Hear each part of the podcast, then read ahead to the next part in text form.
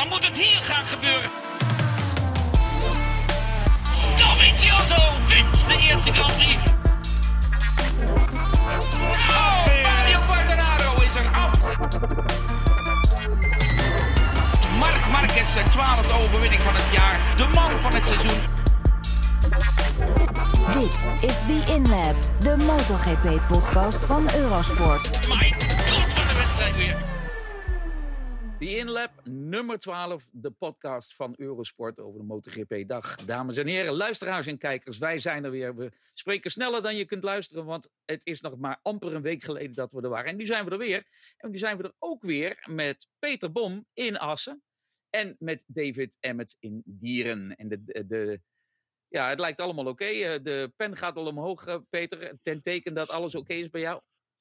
As is helemaal goed, eh, Frank. Er is genoeg regen gevallen de afgelopen week. En dan gaat David zo meteen ook zeggen dat hij er heel blij van wordt van zijn tuintje. Ik word er vooral blij van omdat de MTB-parcours hier in de buurt er dan in kwaliteit enorm op vooruit gaan. En dat is goed voor de rondetijden.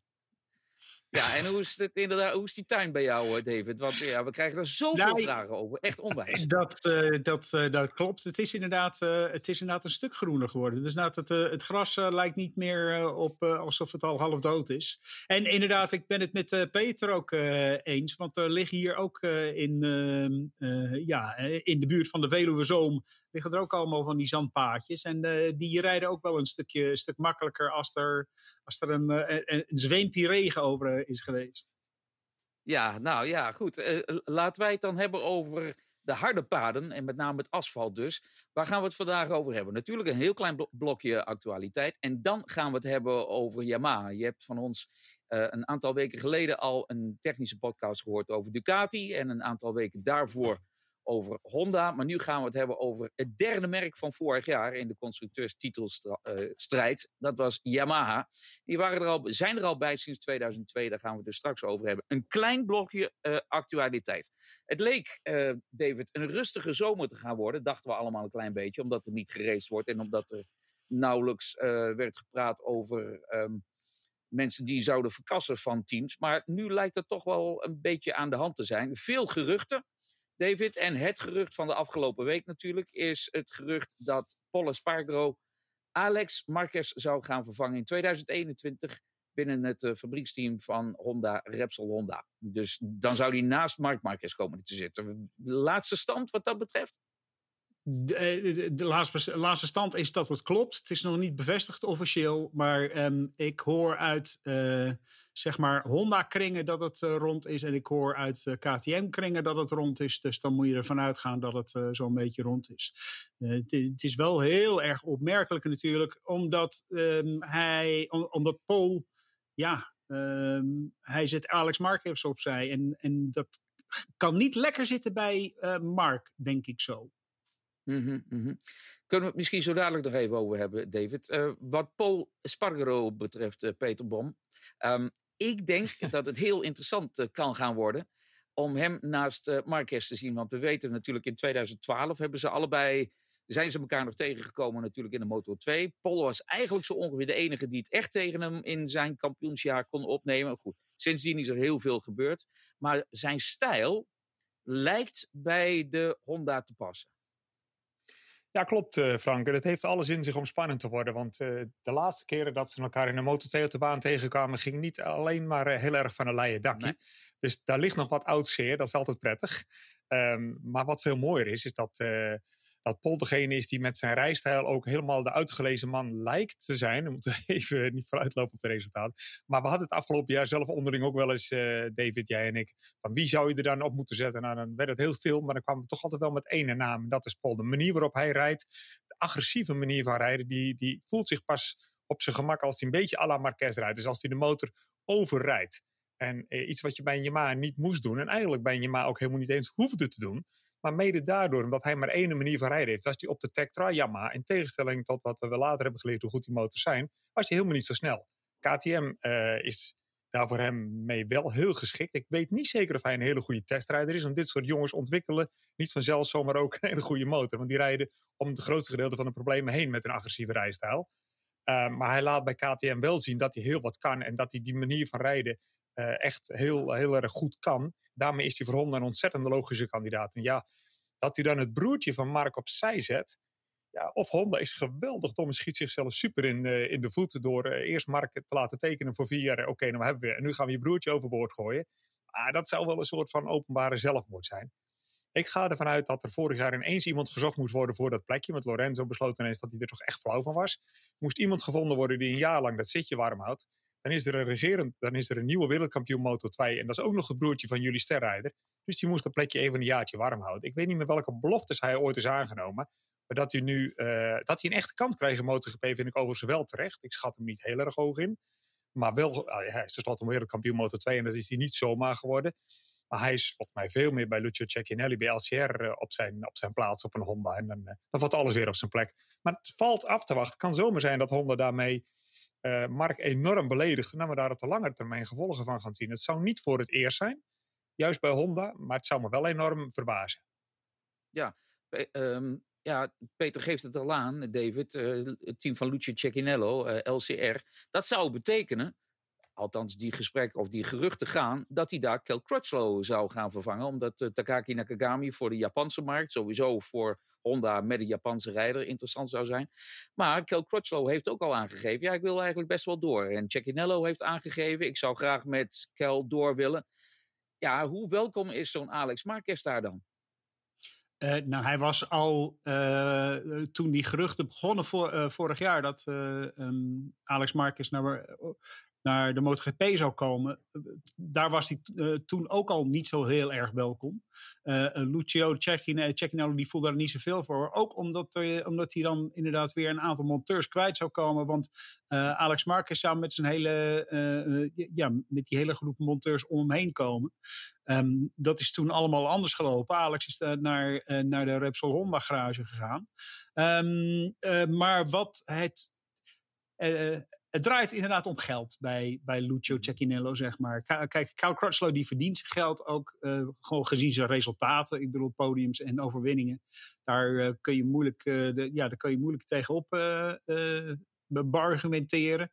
Um, de plek van Nakagami is, uh, wordt voornamelijk behaal, uh, betaald door Honda. Uh, Honda wil heel graag een Japanse rijder en Dorna wil een Japanse rijder. Maar Dorna wil nog veel grager een Britse rijder, omdat BT Sport zoveel geld betaalt om, die, om het uit te zenden. En dat is alleen maar interessant als er een Britse rijder in, um, in de MotoGP zit. En dat was al een beetje een probleem, omdat Cal Crutchlow dreigt te, met pensioen te gaan uh, volgend jaar. Nou, dat gaat hij inmiddels niet doen, want hij wil eerst eventjes een heel jaar afmaken.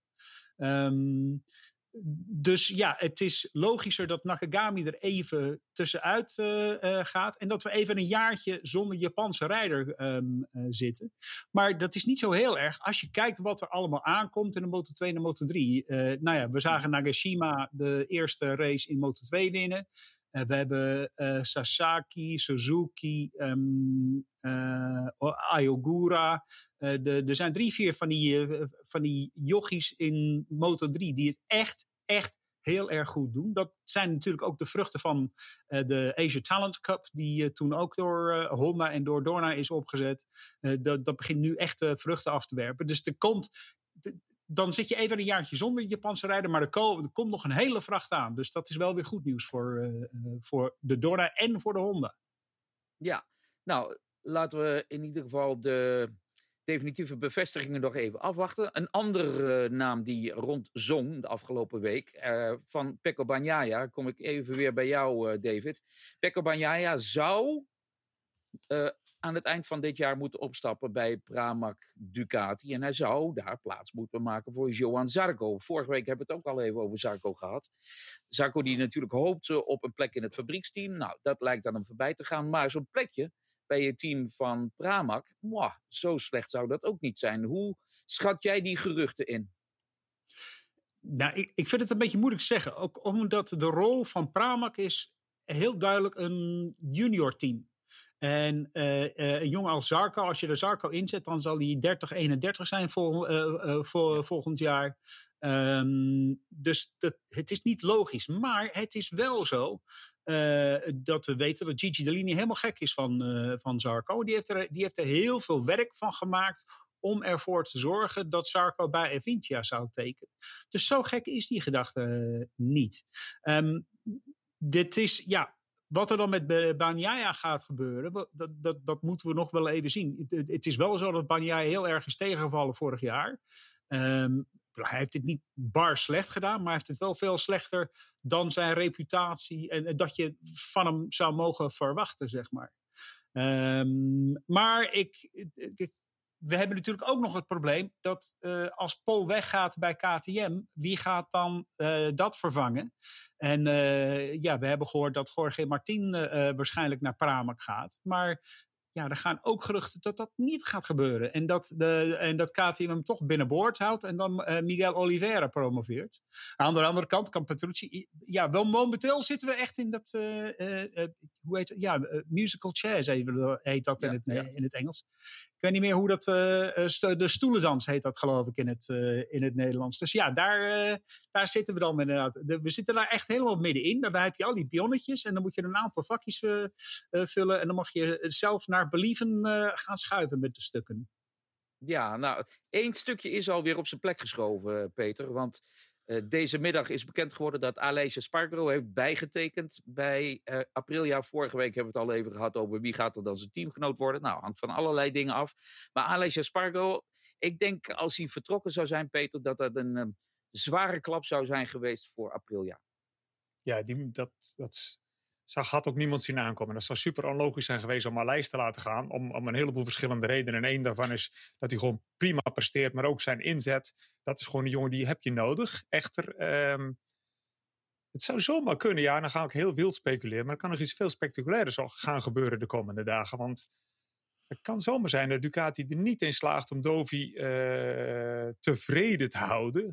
Dat hij zich gerespecteerd voelt met het aanbod wat hij krijgt qua geld. En dan is hij al een paar keer tweede geworden. Wereldkampioen worden zit er niet zo heel erg in. Hebben, hij heeft zijn beste kans ook al gehad, wat hij overigens zelf ook al eens zei. Dan is er misschien wel meer eer en ook geld te halen bij KTM voor Dovi. En dan staat echt alles op losse schroeven. Dan is alles aan het doorschuiven. Bagnaia nu laten gaan van Dovi. Uh, sorry, van Ducati. Uh, ja, ik kijk nergens van op qua rijderspolitiek bij Ducati. Maar dat lijkt mij heel dom. Die moet je nog wel even een beetje meer tijd geven. Want je hebt hem uit de Moto 2 zo op die motor gezet. En heeft daar momenten gehad waarin hij liet zien dat hij het kon. Maar hij heeft vooral, vooral laten zien wat Jack Miller het eerste jaar op Ducati ook liet zien. Is dat het hem lang duurt om aan die bijzondere Ducati uh, te wennen. Je moet daar een aantal dingen niet doen die heel diep in je genen van iedere race zitten die je wel moet doen. Maar als je die niet doet, je even beheerst, komt even later de rondetijd. En dat is die valkuil om dat verkeerd te doen, die is lastig geweest voor veel rijders. En ik zou Pekka nog een beetje respijt geven en nog wel wat langer willen zien rijden daar. Ja, ik denk ook eerlijk gezegd dat uh, wij spraken hem natuurlijk een tijdje geleden toen hij een van onze hoofdrolspelers was in Relive MotoGP en we spraken daar over de Grand Prix van Australië van vorig jaar.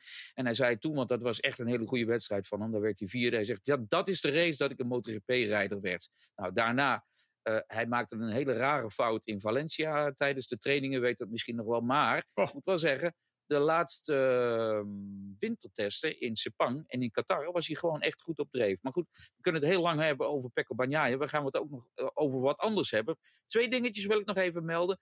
Peter zei net, had het over Dovizioso. Nou, dat is misschien wel de enige rijder die blij is dat de TT niet doorgaat. Want de zaterdag in dat TT-weekend gaat hij een crosswedstrijd rijden. Um, en dan het laatste dingetje. Dat um, daar kwam David kort voordat wij gingen praten uh, mee. Namelijk een voorlopige kalender, uh, David. En als ik het goed heb geteld, staan daar 15 wedstrijden op. Heb ik dat goed geteld? Nou ja, anyway. We beginnen in ieder geval Geres, in Geres. En dan gaan we naar Brno, twee wedstrijden Geres. Brno, Spielberg, twee wedstrijden. Misano, twee wedstrijden. Aragon, twee keer. Le Mans, ja, op uh, uh, 11 oktober. Hartstikke gezellig altijd, de herfst in Le Mans. En dan uh, Barcelona, twee wedstrijden Valencia. En dan Thailand en Maleisië. Dat zou dan de laatste, het laatste tweetal worden. Met de seizoensfinale in Maleisië op 6 december. Nou, uh, David, hoe betrouwbaar is de lijst die jij ons door hebt? Natuurlijk hartstikke betrouwbaar. Uh, ja, bijzonder betrouwbaar als je bedenkt waar ik het vandaan heb. Ehm, maar eh, ik heb het vandaan van iemand die het, die het moet weten, want eh, anders hebben, hebben ze een probleem, zal, zal ik maar Mhm. zeggen. Eh, want ze moeten ergens, ze moeten op al die plekken moeten ze, moeten ze zijn op tijd. Ehm, het is wel zo dat de laatste twee races in eh, eh, Thailand en Maleisië, eh, dus eh, Sepang, die gaan alleen door onder voorwaarde dat de fans aanwezig kunnen zijn. Ehm, als er niet geraced kan als er geen fans aanwezig zijn, dan gaan we daar eh, niet naartoe. Want dat is inderdaad, de, de kosten zijn gewoon te hoog om dat vanuit tv-geld alleen te, te, te dekken, zeg maar. Ehm, het is ook wel zo dat eh, zowel in Thailand als in eh, Maleisië dat daar ja, minder last van, is ge- eh, last van het virus is geweest. En ehm, omdat het daar warmer is, ja, heb je misschien kans dat het, dat, die, dat het virus ook minder aanslaat. Ja, we weten nog steeds niet hoe het allemaal zich gaat ontwikkelen. Ehm, maar ja, dat is dus waarschijnlijk eindigen we na 13 races op, eh, eh, op Valencia, zoals altijd. Maar ehm, ja, als echt alles een beetje mee zit, dan zouden we inderdaad eh, wel in, in Sepang. En dat vind ik niet zo slecht hoor, eindigen in Sepang. Het is, een, het is in ieder geval een warmer plek om te eindigen dan, dan in Valencia half, half november. Dus Ja, ja. ja, dat, dat Waar, waar ik mij over verbaas. Eh, Sorry, eh, David. Waar ik mij over verbaas. En jij kunt ongetwijfeld wat jouw licht daarover laten schijnen. Eh, Le Mans, 11 oktober. Ehm, we weten dat Claude Michy, de promotor van de Franse Grand Prix, die maakt zich hard natuurlijk voor het houden van die Grand Prix. Je kunt niet zeggen het is voor de toeschouwers dat we in ieder geval een Franse Grand Prix willen hebben met Fabio Quartararo en eh Johan Zarco in de MotoGP. Maar eh, eventjes heel plat, waarom niet naar Assen en wel naar Le Mans? Als er gezegd wordt, eh, Assen in oktober, dat is wel heel erg tricky.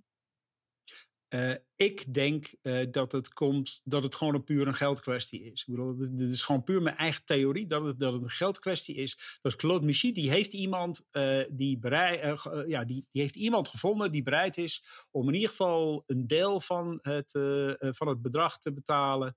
ehm, wat ze normaal be- be- betalen om de race te mogen organiseren.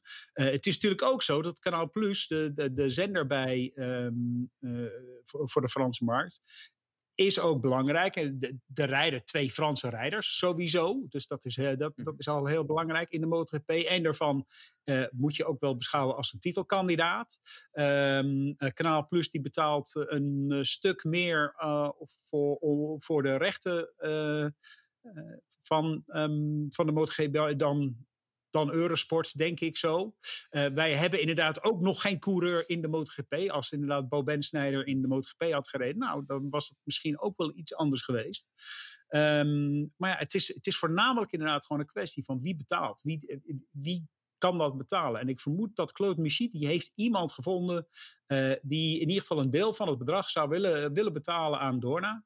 Eh, en het heeft inderdaad heel veel met het. eh, dit is echt. Dit, dit jaar is echt het, het televisiejaar, zeg maar. De televisie bepaalt. Want dat is de enige manier om eh, van de MotoGP te kunnen genieten. Eh, Peter, de, de 15 wedstrijden die we genoemd hebben, ik moet eerlijk zeggen, ik denk als we ze allemaal kunnen, kunnen rijden, hebben we toch echt een goed kampioenschap. Hè? On- Ondanks het feit dat we natuurlijk meerdere wedstrijden op hetzelfde circuit hebben, maar 15 wedstrijden, dat is dik in orde. Hè?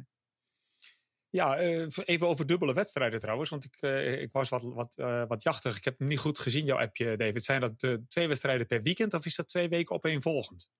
Het zijn, ze gaan dus van circuit naar circuit. Maar op elk circuit gaan ze twee weken Ah, ja, achter ja, elkaar ja, en je ja, race houden. Ik snap het, ik snap het, ja. ja, ja. Dus het is de 19e Nou ja. en de 26e in, in, in Jerez. En dan de 16e Jerez, ja, en de ja. 23e in, in Oostenrijk enzovoort. Heel mooi, Ja, ik zie het we staan. zien ook Ja, iets weet je wat het is? Ja.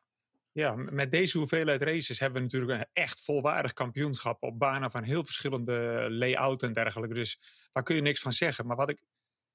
Boah, wat, wat niet moet gebeuren, wat natuurlijk iedereen's nachtmerrie is, is dat we aan deze race-serie beginnen. En als we zo'n beetje rond het midden zijn, dat dan blijkt dat we de laatste paar races niet kunnen doen. Dat kan, je kunt geen Ja. wereldkampioenschap eh, houden en op een gegeven moment zeggen: Oh ja, we hebben geen races meer. Dus wie nu voor staat, is wereldkampioen. Maar ja, die kans is Een wel de- aanwezig. want- de- Zo- Zoals de eredivisie eh, bij het Nederlandse voetbal. eh. Nou ja, je hebt Eh, gezien dat daar een paar rechtszaken uitkwamen. Daar was, daar was ook niet iedereen helemaal happy mee met, met hoe we dan omgaan met de resultaten. Laten we dat niet hopen. Maar laten we vooral hopen dat we eindelijk weer eens gaan racen, Frank. Daar ben ik heel erg aan toe. En dat merkte ik met name afgelopen weekend was ik in Assen aan het werk. Uh, er werd uh, op, zeg maar op hobbyniveau geraced. Waren eigenlijk niet eens races. Dat mag het niet heten hier, de CRT-dagen, OW Cup. Dus er werd getraind voortdurend. Maar wat ik merkte is dat er heel veel mensen weer, heel veel deelnemers waren. De paddock staat gewoon vol op zo'n dag. Maar dat er ook iedereen vooral heel erg blij was dat ze eindelijk weer eens konden gaan jagen. Dat eindelijk weer eens gereden kon worden. We hadden iedere dag regen, want we zijn in Assen. Maar het was toch gewoon, iedereen was happy dat er weer gereden werd. En dat, uh, wil ik even vooropstellen. Laten we vooral eerst maar eens weer eens gaan rijden. Ook al kan het een heel raar kampioenschap worden. Ja, nou goed. Dit keer, het spijt me verschrikkelijk, maar we gaan het niet hebben over Andrea Janone. Dat bewaren we tot over een paar weken weer. We gaan het hebben over Yamaha. Ik zei daar straks al, we hebben uh, Honda al onder de loep gelegd. En we hebben ook al gekeken naar Ducati. Nu gaan we het hebben over Yamaha. Yamaha dat erbij was, dat erbij is sinds 2002, het eerste jaar van de MotoGP. En Yamaha pakte dat destijds wel op een bijzondere manier aan. Met een viercilinder in lijn, terwijl de uh, 500cc machine waarmee ze tot en met 2001 reden, Max Biaggi reed daarmee onder andere, dat was een V4, maar de viertakt M1, de M1, zo werd hij genoemd, dat werd dus een viercilinder. Daar kan zo dadelijk uh, Peter misschien nog wel het een en ander over vertellen. En heel bijzonder, de machine had ook nog niet eens 990 cc. En minstens zo bijzonder, geen injectie, maar carburatie, uh, carburateurs. Nou, in al die jaren, vanaf 2002, heeft Yamaha het eigenlijk uitstekend gedaan. Tenminste, als je kijkt hoeveel titels ze hebben gewonnen. Vier titels voor Valentino Rossi, drie titels voor Jorge Lorenzo. Dus zeven individuele titels. Vijf constructeurstitels tussen 2005 en 2015. Maar dat geeft ook al meteen aan, 2015, dat was het laatste jaar dat Yamaha een constructeurstitel uh, veroverde. En ook de individuele titel uh, pakte met Jorge Lorenzo. En bovendien ook de triple, dus ook het teamkampioenschap. Ja, en als we het hebben over Yamaha, uh, Peter, dan hebben we het altijd over... Ja, die Yamaha, daar wil je op zitten, want dat is zo'n goed sturende fiets. Wat kun jij iets vertellen over zeg maar, de filosofie van Yamaha. En misschien ook straks iets over waarom dat ze destijds starten met carburateurs en met een blok dat niet eens 990 cc uh, had gemeten. Ja, ja dat, dat doe ik heel graag, uh, Frank. Want dat heeft mij altijd wel geïnteresseerd. Ik heb een zwak voor Yamaha en ik heb ook een heel uh, logisch gevoel bij de ontwikkeling, bij hoe Yamaha de motorsport aanpakt. En de filosofie van Yamaha is altijd geweest, en dat heeft mij altijd erg aangesproken, is dat je naar het gehele object moet kijken. Zowel de rijden, maar het chassis, met de banden, met het motorblok. Er hoeft niet één onderdeel heel erg goed te zijn, maar ze moeten ontzettend goed met elkaar samenwerken. En daarin zijn ze eigenlijk altijd wel geslaagd. Ze hebben eigenlijk zelden het meeste vermogen. Ze hadden gewoon nooit het meeste vermogen. Nee. Uh, ze hadden misschien ook niet de motorfiets die het hardste kon remmen of het beste kon accelereren. Maar ze hadden wel het beste totaalpakket. En uh, die filosofie van altijd de motor, het motorblok en het rijwielgedeelte en alles als één geheel zien. En alleen maar dingen doen die je goed hebt getest, stap voor stap erin stoppen en nooit die harmonie uh, verbreken. Ja, dat is iets wat je bij andere merken, en dan noem ik eventjes met name Honda en Ducati nog wel eens even kwijt bent. Dan zeg je, oké, heel duidelijk, ze hebben een beest van een motorblok gebouwd. Nu moeten ze alleen nog even zien te temmen. Ja, als je Marquez erop zet, wordt het al een stukje makkelijker. Um, maar dat is dan een hele job. En bij Yamaha is het echt altijd, uh, alles moet met elkaar samenwerken. Vervolgens zie je door de jaren heen uh, dat er nooit een revolutie plaatsvindt. Ze gaan echt niet ineens een hele andere motorfiets bouwen. Het is altijd evolutie in plaats van revolutie. Ik lees net jouw aantekeningen, David, waarin staat dat 2020 Yamaha-model door Yamaha zelf wordt gezien als een volledig nieuwe motorfiets. Uh, dus grotere lucht inlaten, motorblok is opnieuw gedaan, chassis is opnieuw. Nou, je moet heel goed kijken naar de foto's, wil je het zien. Maar dat is eigenlijk al jarenlang zo bij Yamaha. Ze gaat nooit drastisch een keer alles op de schop. En ik vind het wel heel erg mooi. En dat brengt me ook bij jouw tweede vraag, Frank, bij het begin. Zij begon aan het MotoGP-avontuur op een uh, hele logische, typische manier. En ik weet ook nog dat ik toen dacht, oh, dat is goed, dat werkt. Slim, slim, slim. Nou, het werkte niet. Want ze werden even verrast door Honda, die al drie, vier jaar lang aan de ontwikkeling van diezelfde motor bezig was geweest. Maar wat zij deden, ze waren heel succesvol in de 500cc tweetaktwereld met vier cilinders. En ze pakten letterlijk een 500cc racemotorfiets, haalden het motorblok eruit, stopte er een viertakmotorblok in en zeiden, ja, wat moeten we nog meer doen om er zoveel mogelijk op te laten lijken? Nou, niet al te veel topvermogen. Dus ze gebruikten niet eens de maximale cilindercapaciteit. Dan konden ze een relatief klein blok bouwen. Topvermogen leek hun niet zo belangrijk. En ze zetten er zelfs carburateurs op. Terwijl ze al plenty ervaring hadden met brandstofinspuiting. Ze reden met de R7 in de World Superbike, met Haga en zo rond. Met hele goede brandstofinspuiting. Toch kozen ze bewust om cabareteurs erop te zetten. Allemaal met als reden, we moeten de rijder een hele vriendelijk te rijden motorfiets geven. Dat idee was niet dom, maar het werkte niet voldoende de eerste jaren tegen Yamaha. Tegen Honda bedoel ik. En vervolgens zag je dat ze wel heel snel begonnen te leren en hun veranderingen gingen doen. Maar de stap van 500cc naar MotoGP, die was al eentje van eigenlijk willen ze het liefst evolutie doen. Maar dat was iets te voorzichtig aangepakt. En door de jaren heen, joh, er verandert zo weinig van buiten aan het concept van Yamaha. Oh, en ook al zitten ze dus in de problemen, dan wordt dat helaas, dat hebben we de afgelopen jaren ook gezien, dan kan dat ook niet ineens opgelost worden. Dan is dat ook weer een lang proces. Maar nu zijn ze uh, volgens mij redelijk terug op de rails. En uh, is er ook geen reden om aan te nemen dat ze dat voorlopig niet meer zouden zijn. Want dat vind ik wel iets kenmerkends voor Yamaha. Nooit dominant, maar ook bijna nooit slecht. Altijd wel erbij. Ja, nou ja, dan verschil ik eh, van mening, moet ik zeggen, met jou. met name als je het hebt over slecht. Want ik denk dat met name 2017, 2018 gewoon echt wel slecht waren. Ondanks het feit dat Rossi in 2017 dan nog de Dutch TT won. En eh, Vinales won drie van de eerste vijf wedstrijden. Maar als, als je puur kijkt naar de resultaten, was dat een slecht seizoen voor Yamaha. En ik denk ook 2018. Maar goed, daar komen we straks over anderhalf uur nog wel over te spreken, denk ik. uh, misschien uh, moeten we toch even weer terug naar dat begin. Inderdaad, interessant wat je zegt over de carburateurs en over het feit dat ze. Uh, ja, ik heb zelfs gehoord destijds dat het een blok zou zijn van 800 cc in plaats van 990. Ik weet niet of dat klopt.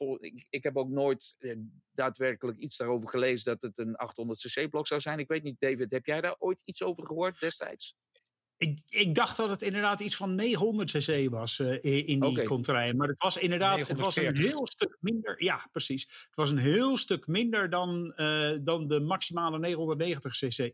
Uh, maar inderdaad, Peter die, die, die maakt een heel goed punt. Hè? De contrast met, je, met, met Honda en Ducati is wel heel groot. Het is inderdaad de Honda Motor Company. Dus inderdaad, en dan heb je het over motor, de motorblok.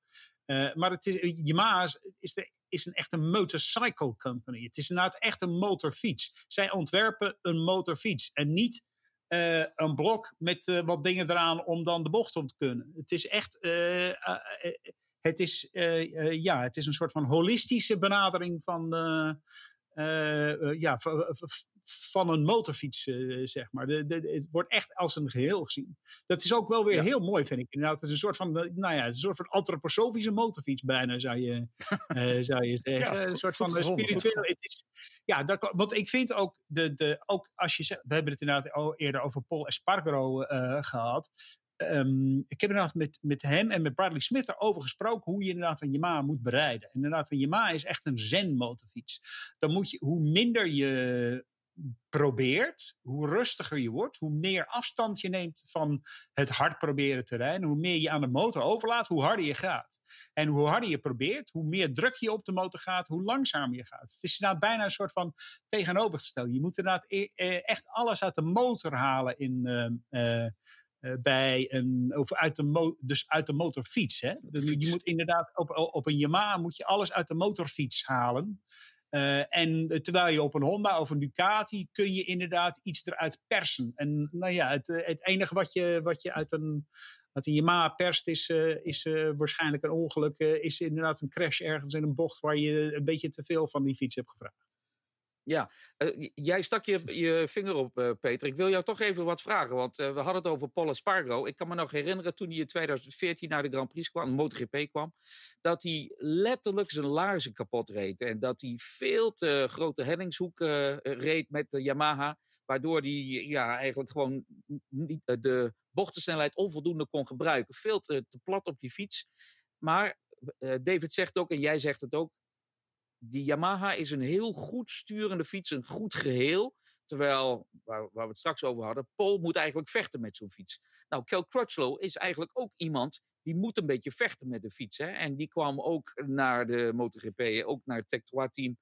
Um, deed het heel goed, vond ik tenminste, in het jaar dat hij samen reed met uh, Andrea Dovizioso. Ik dacht dat dat 2012 was.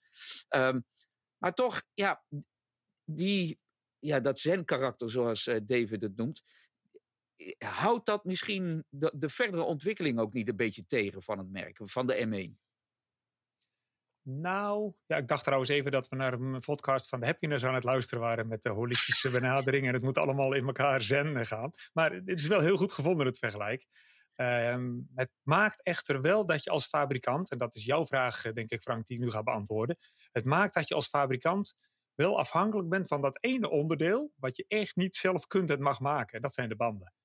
En Mhm. eh, als je met motorfiets als met de Yamaha rijdt, dan rij je feitelijk zoals men vroeger 2,5 Grand Prix tweetakten reed. En dat zijn extreem hoogte bochtensnelheden. Dat zijn, met de Yamaha rem je niet als laatste, maar je laat wel als eerste weer de rem los.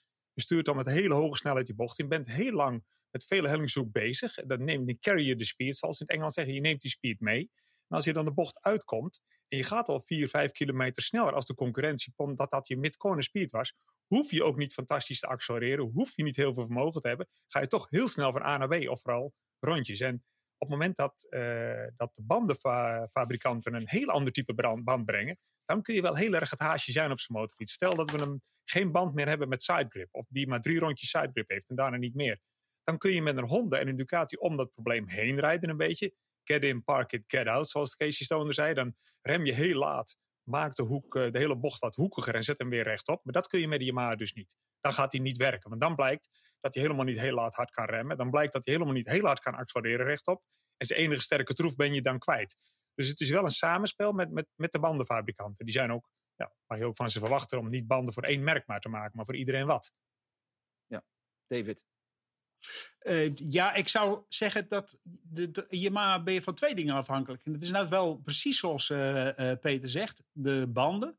Maar het is ook ehm, eh, van de rijder. Want het is de, de reden, waarom doe je dit? Je doet dit omdat, zodat die motor makkelijker te rijden is, makkelijker te beheersen.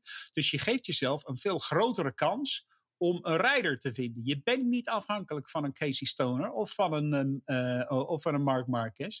Je, je, eh, nou ja, je, je zou er een, eh, een David Hamilton of een Frank Weink erop kunnen zetten. En dan nog ga je er harder rond dan, dan wij op zo'n RC zouden eh, rond, eh, eh, ronddartelen, zeg maar. Ehm, eh, dus het is inderdaad gewoon, het, is makkelijk te begrijpen. Dat, je ziet dat ook echt. Je ziet het inderdaad ook onder, vooral inderdaad in, in, Tech 2, waar de satellietcoureurs van, eh, van Yamaha op machines van vorig jaar altijd heel hard rond zijn gegaan. En dan op het moment dat ze dan overstappen op een andere merk, is dat niet altijd even goed gegaan. Eén dingetje tussendoor, een, een kleine anekdote. Eh, David, jij zei daarnet ehm dat eh, Yamaha echt alleen maar een motorfietsfabrikant is. Hè? Nou, ze maken ook muziekinstrumenten, hè? dat weet je. Hè? De, de drie eh, eh, stemvorken. En vorkjes. Maar het logo van de, stem, van de, van de motorfietsafdeling is net even iets anders dan het logo van de muziekafdeling. En nu heb ik toevallig een Yamaha, die ik eh, leuk heb laten spuiten, met het logo van de muziekafdeling erop. Dus niet met de motorfietsfabrikant. Maar goed, dat terzijde. In Eh, hoeverre verschilt dat logo, Frank? die, de stemvorkjes zitten binnen het rondje. Eh, Ach, bij, dat de, machinaal, ja. bij, de, bij de muziekfabrikant. Goed, dus ja, ja, ja. dan weet je dan weer. Maar goed. Ja, ik, ik heb het, het, motorrijden, ik heb ooit eens een, ehm, eh, eh, op een forum gelezen. Het mooiste beschrijving van het motorrijden wat ik ooit gehoord heb. En dat is dansen op de maat van de weg. En dat is, eh, dus dat is inderdaad, dat, past helemaal bij jouw muziekvorm, bij, bij jouw Yamaha muziek, toonvorkjes je, op je, eh, op je tank. ja, ja, ja. Nou goed, eh, ter zake weer. Hè, hè. Goed, ehm, ja, 2002 was eigenlijk best een moeilijk jaar. Eh, we hebben het Ja, alleen nog maar over kregen 2002 vreselijk gehad, ja. tenminste. Maar 2003, dat was echt rampzalig. Want in dat jaar hebben ze maar één keer een podium gepakt. En dat deed dan Alex Barros. Maar goed, toen was wel duidelijk, er moet iets gaan gebeuren. Dat was ook het jaar dat eh, Masao Furusawa de leiding over het hele M1-project nam. Die begon de zaken eens wat anders aan te pakken. Maar het belangrijkste was eigenlijk dat er in 2004, en dan wordt het belangrijk inderdaad, dan wordt het interessant, dat er een andere rijder kwam. En dat was natuurlijk Valentino Rossi. Die won meteen zijn allereerste wedstrijd in Zuid-Afrika op het circuit van Welkom. Daar versloeg hij Max Biaggi op de Honda, toen de Camel Honda. En vanaf dat jaar, 2004, nou, eh, ging het eigenlijk gewoon heel goed. Want eh, Rossi werd meteen wereldkampioen en dat zou je niet gedacht hebben. Het was de eerste wereldtitel voor Yamaha sinds Wayne Rainey in 1992. Dus dan kun je zeggen, Peter, de 500cc Yamaha was een hartstikke goede fiets. Ja, dat klopt. Maar wereldtitels haalden ze er Ja, uh, na klopt, ja. 92 niet meer mee.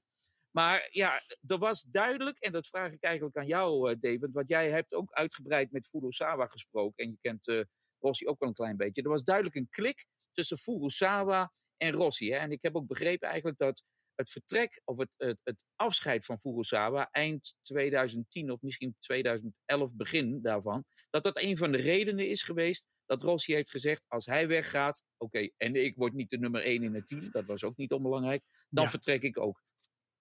Ja, nee, dat was absoluut een factor. Die twee die hadden inderdaad wel een, begrip met elkaar. En op zich, uh, dat is weer een beetje dat uh, Japanse filosofie. Ik heb nou, begin dit jaar heb ik Andrea Zonja geïnterviewd.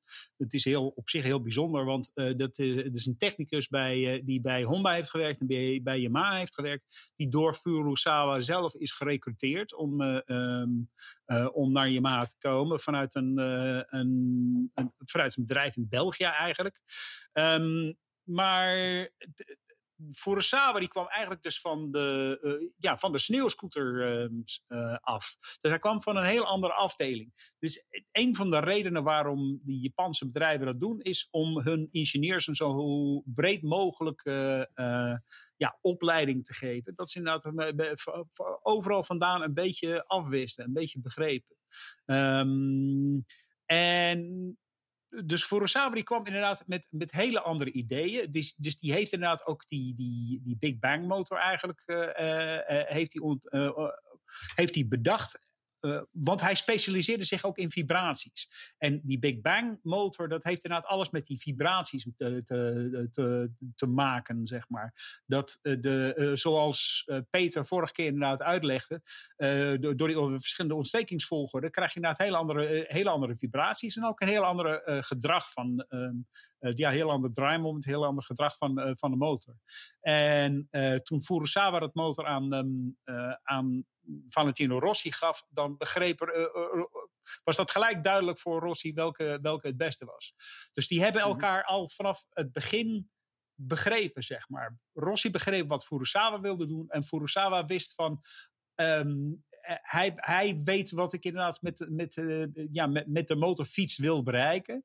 En Rossi wist daar inderdaad uh, gewoon maximaal profijt van, van te trekken. Dus ja, dat, dat was inderdaad een hele goede samenwerking. Ze, ze luisteren. Furusawa is ook een, ja, gewoon een bijzonder, uh, een interessante man ook. Het is inderdaad ook, hij is niet, een aantal ingenieurs die zijn inderdaad heel bang om anderen op te leiden dat ze er zelf overvleugeld worden. Uh, Furusawa is veel meer echt een man van, uh, van ja, zaadjes zaaien, uh, mensen vooruit helpen. Om, uh, en dat is niet erg als je overvleugeld wordt, als ze aan jouw kant zijn, uh, staan, zeg maar. Want zij kunnen jou inderdaad heel erg vooruit helpen. En je kan er zelf ook nog wat van leren, van, van opsteken. Dus ja, dat was, het was inderdaad een, het is een hele andere, een hele andere benadering eigenlijk. En toch heel competitief, dus inderdaad toch heel erg willen winnen. Uh, maar willen winnen, vanuit, uh, willen winnen door samen te werken. Door samen sterker te zijn dan, dan, dan je concurrent. In plaats van ja, intern allerlei strijd uh, te, te hebben over hoe, ja, wie zijn schuld het is en wie, wie het beter moet gaan doen. Ja, Peter, aan jou één vraag. Want jij vertelde daar straks, en, en David zegt het nu eigenlijk, uh, de Big Bang of Crossplane Engine werd hij ook genoemd destijds. Hè? Dat, daar kwam dus Furusawa mee. Je vertelde daar straks um, over de filosofie van Yamaha. Eén ding waar ze ook mee kwamen, en dat gaat al heel ver terug naar 1985 volgens mij. Toen Yamaha met de productie Yamaha FZ750 kwam. Dat weet jij ongetwijfeld ook nog dat ze kwamen met een blok met vijf kleppen per cilinder. Uh, per, uh, ja, per cilinder. Ja. En daar hebben ze, als ik het goed heb, uh, zijn ze ook nog mee begonnen in de MotoGP. Hè? Uiteindelijk zijn ze daarvan afgestapt. Kun jij aangeven waarom ze ermee begonnen en waarom ze er uiteindelijk van afstapten? Ja, zij begonnen ermee met een, uh, in een poging om uh, zo groot mogelijke lucht en benzine doorlaat in de cilinder te krijgen. Drie kleppen gaat meer door als twee. En het was ook een beetje een prestige dingetje, ben ik bang. Want dat is best wel heel moeilijk te maken. Op een gegeven moment bestaat heel je cilinderkop echt alleen nog maar uit, uit klepzittingen. En met name die, vol, die laatste klep die je erbij zet, die moet vanuit een rare hoek bediend worden. Dus het was een beetje de variant op desmodromische klepbediening van Ducati dat Yamaha een vijfklepper had. En uh, dat gaf, daar kon je best wel aardig vermogen mee halen. Dat was allemaal wel prima. Het ging ook niet kapot of zo. En ze hebben er in de MotoGP ook in eerste instantie mee gereden. Sterker nog, toen Rossi kwam, was Yamaha wel heel erg voorbereid om met Furizawa. Toen hij arriveerde in Sepang, mocht hij kiezen uit verschillende blokken. Uh, hij had eigenlijk vier blokken ter beschikking. Hij had twee blokken uh, met vier kleppen, twee blokken met vijf kleppen. Waar we zowel bij de vier als de vijf kleps uitvoering ook nog een variant was met een gewone krukkers, dus regelmatig ontstekingsvolgorde. En een variant met Big Bang. En uiteindelijk wist Rossi gelukkig dankzij zijn kennis heel snel eruit te filteren.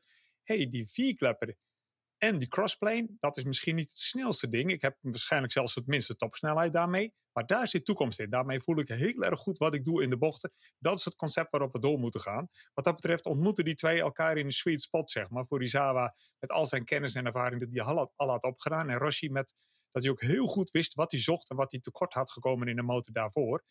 Um, van vier claps naar vijf claps was een leuk idee. Maar als het om heel veel topvermogen gaat, en daar hadden we het op een gegeven moment wel degelijk over in MotoGP, dan gaat het weer niet, omdat ja, elk nadeel heeft zijn voordeel. Je hebt wel vijf kleppen, er kan heel veel in. Maar de vorm van de verbrandingsruimte die overblijft met vijf kleppen is een beetje fout. Die laat weer niet toe dat er ook een hele snelle verbranding plaatsvindt. En toen de toerentallen echt heel erg omhoog moesten, was vijf kleppen eigenlijk weer een begrenzing. Daarmee kreeg je de verbranding niet op tijd klaar. Ja, uh, jij hebt ongetwijfeld destijds de foto's ook gezien, eh, Peter. Dat toen ze kwamen met de FZ 750, die straatmachine. Dat ze ook nog geëxperimenteerd hebben met zes kleppen hè, per cilinder. Ik weet niet of je die, die foto's ooit hebt gezien, vast wel. Nou, niet van de motorfiets, maar ik weet wel dat ze er in hun Formule 1 motor al gewoon mee rondreden. Aha, Zij hadden ook uh, nogal wat te doen met Formule 1. Dus gewoon zes kleppen, jongen. Uh, waarom niet? Ja. Maar dan praat, je bij, dan praat je over motorblokken. Laat blij zijn dat ze die niet motorfietsen gedaan hebben. Want zes kleppen, laat ik het andersom zeggen. Nee, laat ik het zo zeggen. Als je zes kleppen kwijt wil in een verbrandingsruimte, moet je een hele grote boring gebruiken. Nou, daar kun je niet ook een grote slag bij doen, want dan eindig je met een motorblok ja. van 4 liter. Dus als je dan toch 800 of 1000 cc wil hebben, dan eindig je met een motor met een hele korte slag en een hele grote boring. Daar zijn ze gek op in de Formule 1, want dat is heel goed voor topvermogen. Maar laat zich ja. helemaal niet controleren in een motorfiets. En da, juist Yamaha wist dat heel erg goed. Dus de zes kleppen, die hebben ze niet eens in de buurt van de pitbox van Rossi gebracht. Dat zou hem niet geworden zijn.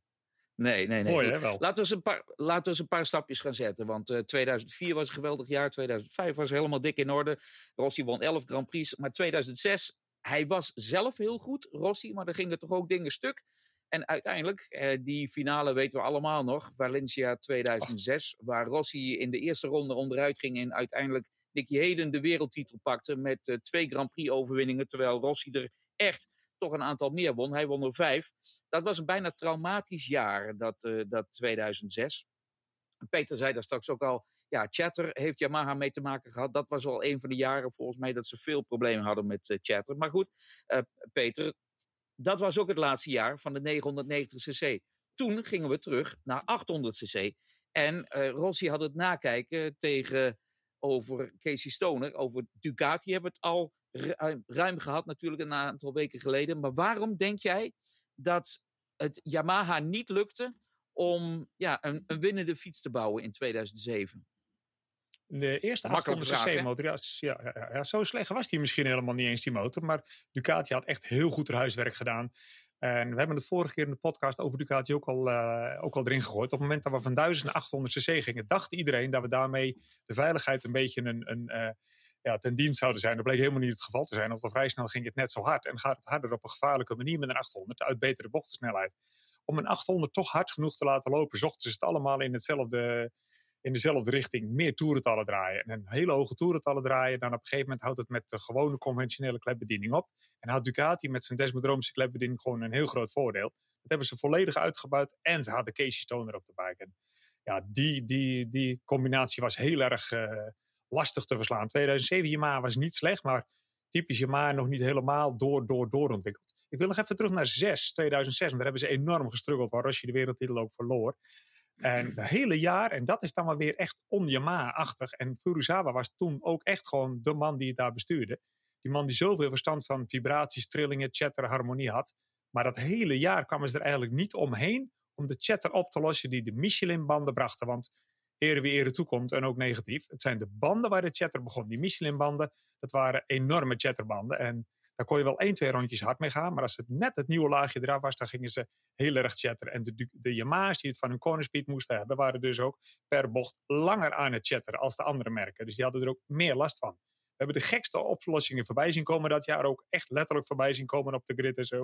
Dat wil je allemaal niet weten. We zijn toen ook trouwens wel Rossi deed daarmee ook wel slimme dingen om daar omheen te rijden. Die zijn bijvoorbeeld foto's van hem bekend dat hij op het gas gaat of remt en ook al het gas opent. Dus terwijl je de bocht inremt, dan zit er heel veel spanning op de motorfiets vanuit de voorvork, had hij ook het gas al op. Op het moment dat de chatter begint is altijd als je de rem loslaat en nog net geen gas geeft. En hij minimaliseerde die fase, die haalde hij eigenlijk helemaal weg. Door de laatste fase van remmen ook alvast het gas een beetje te openen. Ja, dat is heel delicaat, dan ben je vlakbij crashen. Maar dat was allemaal in een poging om om die verdraaide chat erheen te rijden. En dat kreeg je maar een jaar lang gewoon niet opgelost. Ja, ja, nou, dan gaan we verder. naar. je, je zei het al, Peter, 2007 eh, was die fiets helemaal niet zo slecht. Dat zagen we ook in 2008, want daar pakte Rossi wel de wereldtitel. 2009, dat was misschien wel het beste jaar voor uh, Yamaha ooit in de MotoGP. Met een eerste en een tweede plaats. Voor Rossi de wereldtitel en voor Jorge Lorenzo de tweede plaats. En um, in 2010 zagen we natuurlijk de blessure van Valentino Rossi, die zijn been brak in Mugello tijdens de trainingen. En de wereldtitel was toen voor Jorge Lorenzo met een puntenrecord. Een puntenrecord dat pas afgelopen jaar is verbroken door Mark Marquez. Die had ook nog wel een wedstrijdje meer trouwens uh, bovendien om dat uh, te doen. En het was ook het laatste jaar van Furusawa, zoals gezegd. Uh, en in begin van 2011 zou hij vertrekken. David, ja, die jaren dat het zo goed ging, met name 2010 en 2009... Misschien zijn dat voor Yamaha wel de saaiste jaren geweest. Uh, ja, want er was, ja, er, was, ontbrak niet veel aan die motor. Die motor was gewoon um, uh, ja, perfect. Dat is ook, de, de Yamaha-filosofie is inderdaad, wat, wat Peter aan het begin al zei, is evolutie. Hè? Het is inderdaad echt gewoon van, het is schaven en schaven, schaven en poetsen en schaven en poetsen en poetsen en schaven. En um, op het moment dat je motor heel erg goed is, ze wisten ook uh, het past ook helemaal bij die Bridgestones uit die tijd. Um, dus inderdaad, eh, de, ze konden, ze konden de, de, de grip van de voorband konden, wisten ze heel goed te gebruiken. Ze hadden weinig last van de, van, van de achterband. De achterband, de achterband van de Bridgestone had nooit zoveel grip. Um, uh, dus dat was ook wel weer een voordeel, want het, het, betekent dat je al die extra paardenkrachten van, uh, van een Ducati of van een Honda kon je niet zo makkelijk kwijt. Want je moest dat, uh, je moest het gas doseren om dat inderdaad allemaal een beetje uit, uh, uit of ja, op de grond neer te, te krijgen. En dat in acceleratie om, om te vormen, zeg maar. maar mm -hmm. door die, doordat ze gewoon die bochtensnelheid konden houden, wisten ze juist inderdaad gewoon die snelheid vol te houden. En dan, eh, dan leunden ze niet zo, niet zo sterk op de acceleratie. Uh, maar ze, ja. ja. Yamaha had genoeg pk's. Um, uh, en ze hadden inderdaad ze, ze, hadden genoeg vermogen. en ze hadden inderdaad gewoon een fantastisch handelbare fiets. En ze hadden, ja, op Casey Stone na hadden ze de, de twee beste coureurs op dat moment. Ja, wat betekende volgens jou, David, het vertrek van Furusawa bij Yamaha? En wat kun je vertellen over zijn opvolger? Uh, de, de, opvolger van Furusawa was geloof ik uh, Nakajima. Nakajima. Nakajima ja, die, heeft ja. ja, die heeft inderdaad ook, nog een tijdje gewerkt. Nakajima is ook uh, een hele goede, gedegen ehm, ingenieur geweest. De, de, de, want de fietsen uit 2011, 2012 waren ook nog niet zo slecht. Um, Lorenz heeft natuurlijk wel een, uh, ook een titel op, uh, daar, erop gewonnen. Het is wel zo dat de motor, omdat Lorenzo de leiding kreeg over zeg maar, de richting van ontwikkeling, dat de motor steeds meer naar een, ja, een, een echte Lorenzo-fiets werd. Dus de, de, het ging er steeds meer om bochtensnelheid uh, halen. En ik weet nog in, Carl Crutchlow, die heeft tegen mij, ik denk in 2013 gezegd van, uh, ja, er, is maar één manier. Of, uh, um, ik kan die, die, uh, die hellingshoeken die, die Jorge haalt, die, die haal ik nooit. Of, ja, ik haal ze wel hoor, maar vlak daarna eindig ik op de grond. Dus het, het, de, de motor was helemaal op die vloeiende bochtensnelheid um, um, het stijl, rijstijl van uh, Jorge Lorenzo uh, geënt, zeg maar. Ja. En ook de stap terug naar, in 2011 gingen we natuurlijk, of eh 2011, 2012 gingen we natuurlijk ook terug naar de 1000, eh, eh, naar de 1000 cc. Ehm, eh, ja, Yamaha die, die kwam daar ook gelijk eh, weer, dat is weer dat ontwikkeling, steeds een klein beetje ontwikkelen. Ehm, eh, ja, ja de, de stap van 800 naar 1000 was niet zo groot voor Yamaha, want het was in, in wezen was het dezelfde fiets met een, eh, met een grotere blok en meer vermogen. En sowieso, eh, wa- want dus de boring werd gelimiteerd op 81 mm, dus je kon niet gelijk i- idioot hoge toerentallen gaan, ehm, eh, gaan maken. Ik bedoel, ondertussen maken we dat wel wel. Want eh, ja, geef een ingenieur eh, een eh, vaste stel regels een aantal jaren. En ze persen er echt het, aller, het allerkleinste, allerlaatste persen ze eruit. Maar in die, in die tijd was het zo dat, dat nog Honda, nog Ducati... Ze hadden wel een, een, voor, eh, ja, een voordeel in pk's, maar niet zo, zoveel dat ze, helemaal, dat ze de concurrentie helemaal weg eh, konden blazen. Dus Yamaha die, die hadden toen echt nog het voordeel van een hele ronde fiets, zeg maar. Een hele eh, complete motorfiets, eh, die alles wel een beetje goed deed. En dan hadden ze inderdaad het minste, het minste nadeel van die verandering. Eh, Peter, jij zei daar straks, het is constant een evolutie bij Yamaha. Ik denk dat we dat allemaal kunnen onderschrijven. Eén ding wat mij wel een klein beetje opvalt, is dat ze, ondanks het feit dat ze in 2009 of 2008, 9 en 10 die wereldtitel pakten, ze waren in mijn ogen, misschien, misschien zie je dat anders, toch een beetje volgend. En dan met name eigenlijk, en dat zijn we ietsje later, volgens mij was 2011 als ik jouw eh, aantekeningen goed heb gezien, de seamless eh, gearbox. Daar kwam natuurlijk Honda eerst mee. En Yamaha moest wel, ja, moest wel mee, net als eh, de andere fabrikanten natuurlijk. Ze- dat is misschien, eh, misschien put ik you on the spot, om het zo maar te zeggen. Maar zijn er dingen waarvan jij zegt van ja, daar is juist Yamaha leading in geweest. En daar hebben de andere fabrikanten eh, ja, Yamaha moeten volgen. Ja, dat was zeker niet op het gebied van de versnellingsbak, nee. Yamaha heeft Nee. overigens, eh, voordat de Seamless kwam, juist wel, eh, misschien is het Yamaha geweest die Honda op het spoor heeft gezet. Want in ieder geval van Yamaha is bekend dat zij eigenlijk al een tijdje een soort van half Seamless hadden. Dat, le- dat leek nog het meest op een gewone motorfietsversnellingsbak. Maar als je goed keek, was die dat toch net niet. En dat in combinatie met hun elektronica, daar kom ik zo op terug, werkte dat eigenlijk heel erg goed bij op- en terugschakelen om de motor heel snel van versnelling te kunnen wisselen, maar ook zonder dat er onrust in het chassis kwam. En dat kon wel eens, zullen we nooit weten, zijn waarom Honda gedacht heeft, hé, hey, dat gaan wij ook doen, maar we nemen gelijk de volgende stap. En vervolgens was je maar, omdat ze al tenslotte een, een redelijk goede bak hadden, waren ze ook wel zo'n beetje de laatste, die vervolgens een echte volledige seamless of gearbox hadden, waarmee je ook op en neer helemaal eh, door de versnellingsbak kon schakelen zonder dat je hem eh, kon upzetten qua rijwielgedeelte. Daar waren ze laat in. Maar als je mij vraagt, wat was je maar waarschijnlijk ook in die tijd heel goed in, denk ik elektronica. Ik heb altijd eh, het idee gehad, eh, en dat heb ik niet van iemand specifiek bevestigd gekregen, maar door altijd met veel verschillende soorten mensen te praten en van afstandje ernaar te kijken, heb ik altijd het gevoel gekregen dat, eh, nou we hebben het al over, Honda gaat die doen alles heel erg op hun manier met hun spullen. Dus je ziet eigenlijk niet eens waar ze mee bezig zijn vaak. Want zelfs hun eigen elektronica, dat is fantastisch dat ze dat zelf konden. Maar Yamaha is voor mij altijd de fabrikant geweest die het beste ehm, van twee werelden konden gebruiken. Dus het beste van de Japanse manier, van de Yamaha manier van werken, met het beste wat ze in Europa konden. En Magnetium Rally was, ja, was misschien, ik ging zeggen is, dat weet ik niet zeker, maar was in ieder geval altijd leidend op het gebied van de betere elektronica voor de racemotorfietsen. Zij waren niet te beroerd om flink te investeren in Magnetium Rally, maar ook flink te investeren in Europeanen met heel veel verstand van Magnetium Rally. En daarmee, en dat kun je Honda, dat, daar was Honda wel eens wat traag en laat in. Die wilden het allemaal ook zelf leren, waardoor ze hier en daar wel eens wat tijd verspeelden. En Yamaha was altijd heel erg goed met de elektronica. En dat hielp hun op veel verschillende gebieden wel. En dat kwam met Ja, name maar- ook later. eh, sorry, ja? Ja, ja nee, eh, ik denk dat dat, eh, of ik denk dat dat klopt ongetwijfeld, Peter. Maar goed, de laatste jaren, eh, we hadden het daar straks al even over, van ja, 2017, 18 en, en ook 19. Ja, uit 19 was alweer wat beter, maar er waren niet zulke goede jaren.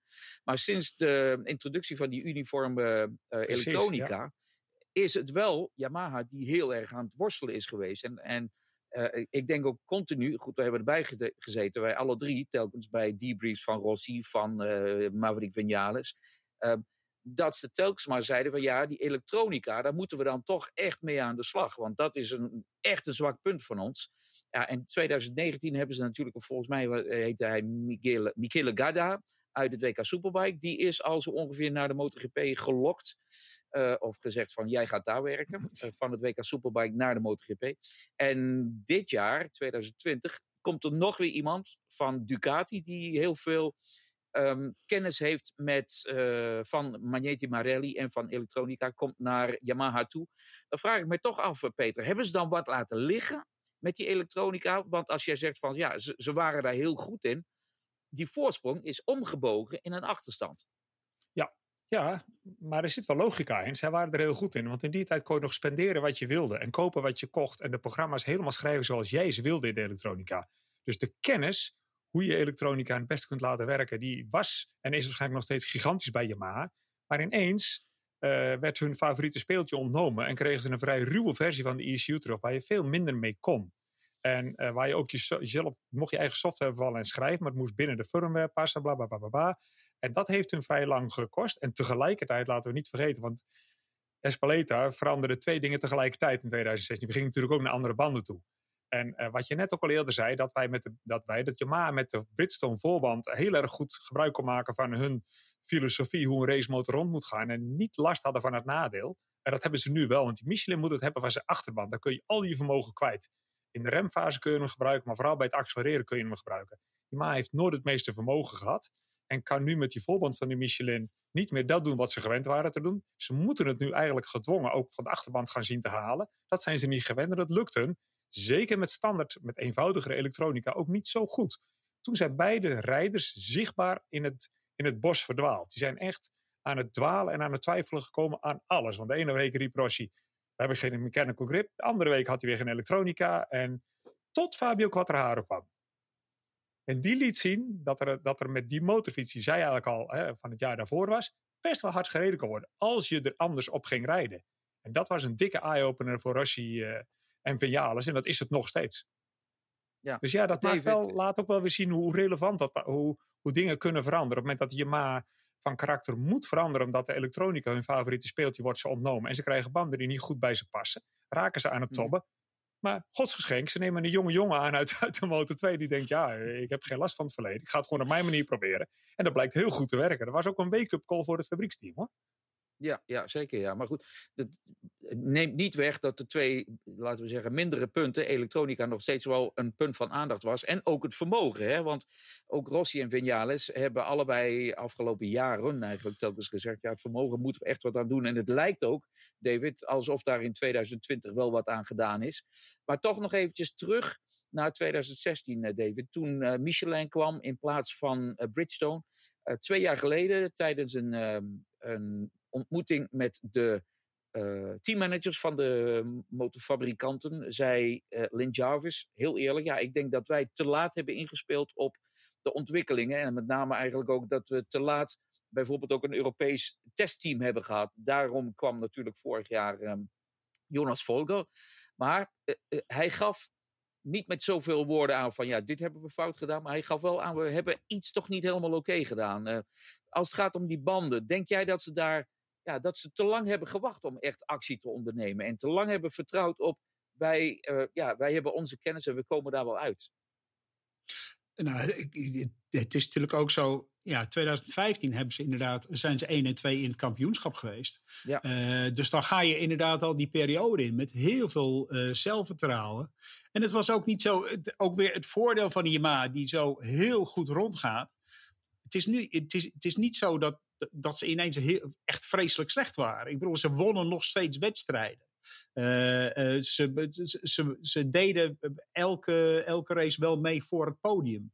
Alleen ja, ze maakten geen enkele kans voor, op, op, op de titel, zeg maar. Dus ze waren inderdaad wel slechter. En voor hun eigen ambities zijn ze veel slechter. Maar vanaf de buitenkant ziet het er niet zo, niet, zo slecht uit. En het is ook van, kijk, het, het is we hebben het steeds over dat evolutie geweest. Dus het gaat helemaal, druist helemaal tegen de natuur in om dingen radicaal om te gooien. Um, maar door steeds die evolutie is het zo van als je ernaast zit, dan zit je er ook maar een heel klein beetje naast. Want zo, zo snel gaan die veranderingen niet ook al een stapje over naar een eenheids, eenheidselektronica en eenheidsbanden. Ehm, maar ze moesten inderdaad wel. Ja, er moesten wel wat dingen veranderen. Maar ze hadden natuurlijk ook gewoon dat hele. Nou ja, ze hadden die interne politiek, interne politiek met. Um, de strijd tussen Rossi en, uh, en Lorenzo na, de, de na 2015. Uh, ze hadden ook ja, de zoektocht naar iemand om Lorenzo te, te vervangen er speelde gewoon heel veel mee, wat dan wel heel makkelijk is om afgeleid te raken. Om, uh, dat je eventjes inderdaad niet, oplet, niet oplet op het, met, uh, op het meest essentiële. En inderdaad, dingen zoals een Europese testteam, ja, dat zijn dingen die. Uh, ja, ze deden dat altijd heel goed met. Um, met de Japanse tester. Ja, Nakasuga, precies. Nakasuga, ja. ja. Nakasuga heeft, heeft, altijd fantastisch werk uh, uh, verricht. Had altijd inderdaad een. Uh, um, wist altijd, zeg maar, de, de, de, juiste richting aan te geven. Ehm, maar ja, dat, dat bleek toch niet genoeg op het moment dat. Um, ja, op, op, dit moment, zeg maar. Het bleek toch niet genoeg op, op, dat moment om in 2015 of ja, 2016 om de juiste richting aan te geven. En inderdaad, het is ook een hele kostenpost. Het is niet, het, is niet zo eenvoudig een, uh, zo'n Europees testteam opzetten. Dat is, uh, ze hebben het wel eerder gedaan, ook met Jurg uh, van der Goorberg toen. in 2007, toen inderdaad Michelin ja, zoveel problemen gaf. voor Rossi, of in ieder geval dat, dat, Bridgestone echt zo'n, zo'n voordeel leek, leek te geven. Dus ja, ze hebben wel, ze hebben wel degelijk inderdaad wel uh, geleerd. Maar het is niet iets wat ze, wilden, uh, wat ze graag wilden doen. Dus het heeft gewoon geduurd voordat ze weer snapten wat, wat echt noodzakelijk was. Ja, Peter, ik, ik, kom bij jou. Uh, in 2018 zagen we tijdens de Grand Prix van Oostenrijk, en David was daar ook bij, dat um, uh, en zijn naam Tsuji was het, als ik het goed heb. Uh, Tsuji, hij was de, zeg maar de projectleider van de MotoGP. Dat hij in de openbaarheid zijn excuses aanbood. Niet alleen tegen de coureurs, maar zelf tegen de pers. Dat Yamaha het zo slecht deed. Nou, dat was bijna nog nooit vertoond. Het ontbrak er nog maar net aan dat iemand hem een zwaard aanreikte. Maar ehm, ja, dat was wel heel bijzonder dat dat, dat daadwerkelijk gebeurde. En Voordat we weer bij jou uh, terechtkomen, uh, David. Maar die 2018 M1, daar was iets fundamenteels gewoon fout. Hè? Want de, de krukas, hadden wij, hebben wij begrepen, was eigenlijk gewoon te licht. En ja, we weten, de fabrikanten mochten hun blokken niet veranderen. Die, die worden gesield en dan moet je het dan de rest van het seizoen mee doen. Maar die fout die ze daar hebben gedaan, ja, daar werden ze elke wedstrijd mee gestraft. Die bleef hun maar achtervolgen, als het ware.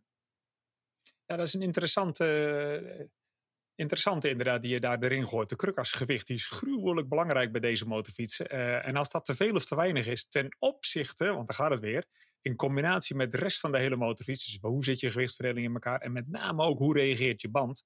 Als je al een achterband hebt met heel veel grip, kun je ook veel meer remvermogen van die band vragen. Mag je ook een lichtere krukas monteren? Lichtere krukas geven bovendien ook makkelijker meer vermogen af, enzovoort, enzovoort. Maar het is een samenspel tussen de elektronica, jouw gewichtsverdeling van je motorfiets en de banden. Die bepalen min of meer het krukasgewicht. En omdat, dat is een van de dingen, dat kun je niet aan de gemiddelde testrijder overlaten om dat uh, er even uit te filteren. Dan moet je echt heel goed naar elkaar luisteren en heel goed opletten en ontzettend veel back-to-back testen. En daar is je ma mee de boot in gegaan. Daar hebben ze zich mee vergist. En dan, je maakt die keuze in Qatar, lever je je blokken in. En dan is dat uh, het blok voor de rest van het jaar. Overigens zijn er andere fabrikanten, ik weet van Ducati zeker dat die dat hebben gehad die maakten een aanpassing aan het motorblok dat ze een heel lichte krukas monteerden. En aan de buitenzijde er een soort vliegwiel aan moesten schroeven. Waarvan ze dan verschillende varianten hadden, zwaarder en lichter. Dan kun je niet helemaal hetzelfde, maar ongeveer hetzelfde bewerkstelligen. En ja, dat gaf wel aan, je, dat, die voorziening had je maar niet eens. Valt ook niet mee op een vierde lijn everigens. Maar dat, uh, dat maakte het heel erg lastig voor je. Ik denk dat je maar zich vergiste in uh, de belangrijkheid daarvan. En dat ze dan niet de goede uh, testrijder hadden. En ook overschat hebben wat ze met die spec-elektronica kunnen doen. Daar kun je maar heel weinig mee. Ze zijn nog verwend uit de tijd dat je elk probleem kon je bijna oplossen met elektronica. Hun eigen elektronica was gigantisch snel. En had je 10.000 algoritmes in zitten voor elke mogelijke situatie die zich kon voordoen, daar was al een gigantische berekening op losgelaten. Die jongens konden werkelijk gewoon het gas wijd open tegen de strot houden. En dan ging het eigenlijk min of meer altijd wel goed. En zo niet, dan vroeg je aan de ECU-guy, geef mij een beetje meer vermogen hier, een beetje minder daar. Die tijden zijn wel voorbij. Je moet een motorfiets echt weer wat voorzichtiger beginnen te rijden. En wat je op kunt lossen met de elektronica, heeft Yamaha zich daar, uh, daar hebben ze zich in vergist. En dan ben je klaar voor het hele jaar, want de elektronica stond vast. En de achterband en uh, de krukkersgewicht staat vast. Ja, het was echt een heel slecht uh, seizoen 2018. Ja. Met maar één Grand Prix-overwinning voor Maverick Vinales. En die deed dat ook echt op eigen kracht. Maar David, jij sta, stak ook nog net even je hand op toen we het hadden over Tsuji. Ja, inderdaad over uh, uh, zowel Tsuji als um, nou, in, in die Tsuya. ja, Tsuya en Tsuji, precies, inderdaad. Die allebei, voor al die, uw die schijnen dus inderdaad zo is het. Aan het, einde van, uh, uh, aan het einde van 2018 hebben ze inderdaad ook een, haaf, uh, een hoofd helemaal kaal geschoren als een soort van boetedoening. Het schijnt inderdaad een Japanse, een Japanse teken van boetedoening. Dus ze zijn inderdaad op een, op een um, bedrijfs, op, nou ja, op zo'n zo'n bedrijfs... Um, nou ja, niet een feestje, maar een conferentie. zijn inderdaad daar gekomen om inderdaad boetes te doen. Om, inderdaad rouw te berouw te tonen voor, uh, voor het falen wat ze inderdaad in 2018 uh, uh, gedaan hebben. Maar ook inderdaad, de, waarom heeft Yamaha het, zo, het zo verkeerd gedaan in 2018? Dat, is ook, dat heb je ook bij Honda gezien. Um, dat heeft te maken met de test, testbanen waar we op rijden. Dus uh, dat was inderdaad ook weer een jaar waar we van Valencia um, in november naar uh, Sepang in februari gingen en dan naar Qatar. Uh, en Qatar een week voor de race. Nou, in Valencia is iedereen moe, let iedereen niet op. En is het toch een heel kort baantje, dan kan je, de, de, nou ja, dan kan je die, die pk's die kan je bijna kwijt. Dan kan je, je, tikt heel even vol gas aan aan het einde van het rechte stuk daar. En dan is het wel eens wel een beetje gedaan. Um, eh, op Sepang heb je het tegenovergestelde probleem. Het is een enorme baan, ook heel erg breed. Um, en het is daar gewoon bloed en bloed heet. En dat betekent dat de, de lucht veel warmer is. En omdat er veel, uh, de lucht veel warmer is, dan zet, de lucht uit. Er zit er minder zuurstof in. Uh, en daardoor ja, is de motor wat tammer, zeg maar. Die kan gewoon minder vermogen. Die kan minder benzine verbranden. Dan heeft hij iets minder vermogen. Dus een hele agressieve motorkarakter dat, dat wordt een beetje, uh, ja, dat wordt, dat wordt een beetje, hoe heet het, een beetje verstopt. vermomd, ja, verstopt. Ja, dat, dat, is net een beetje verstopt op zo'n baan.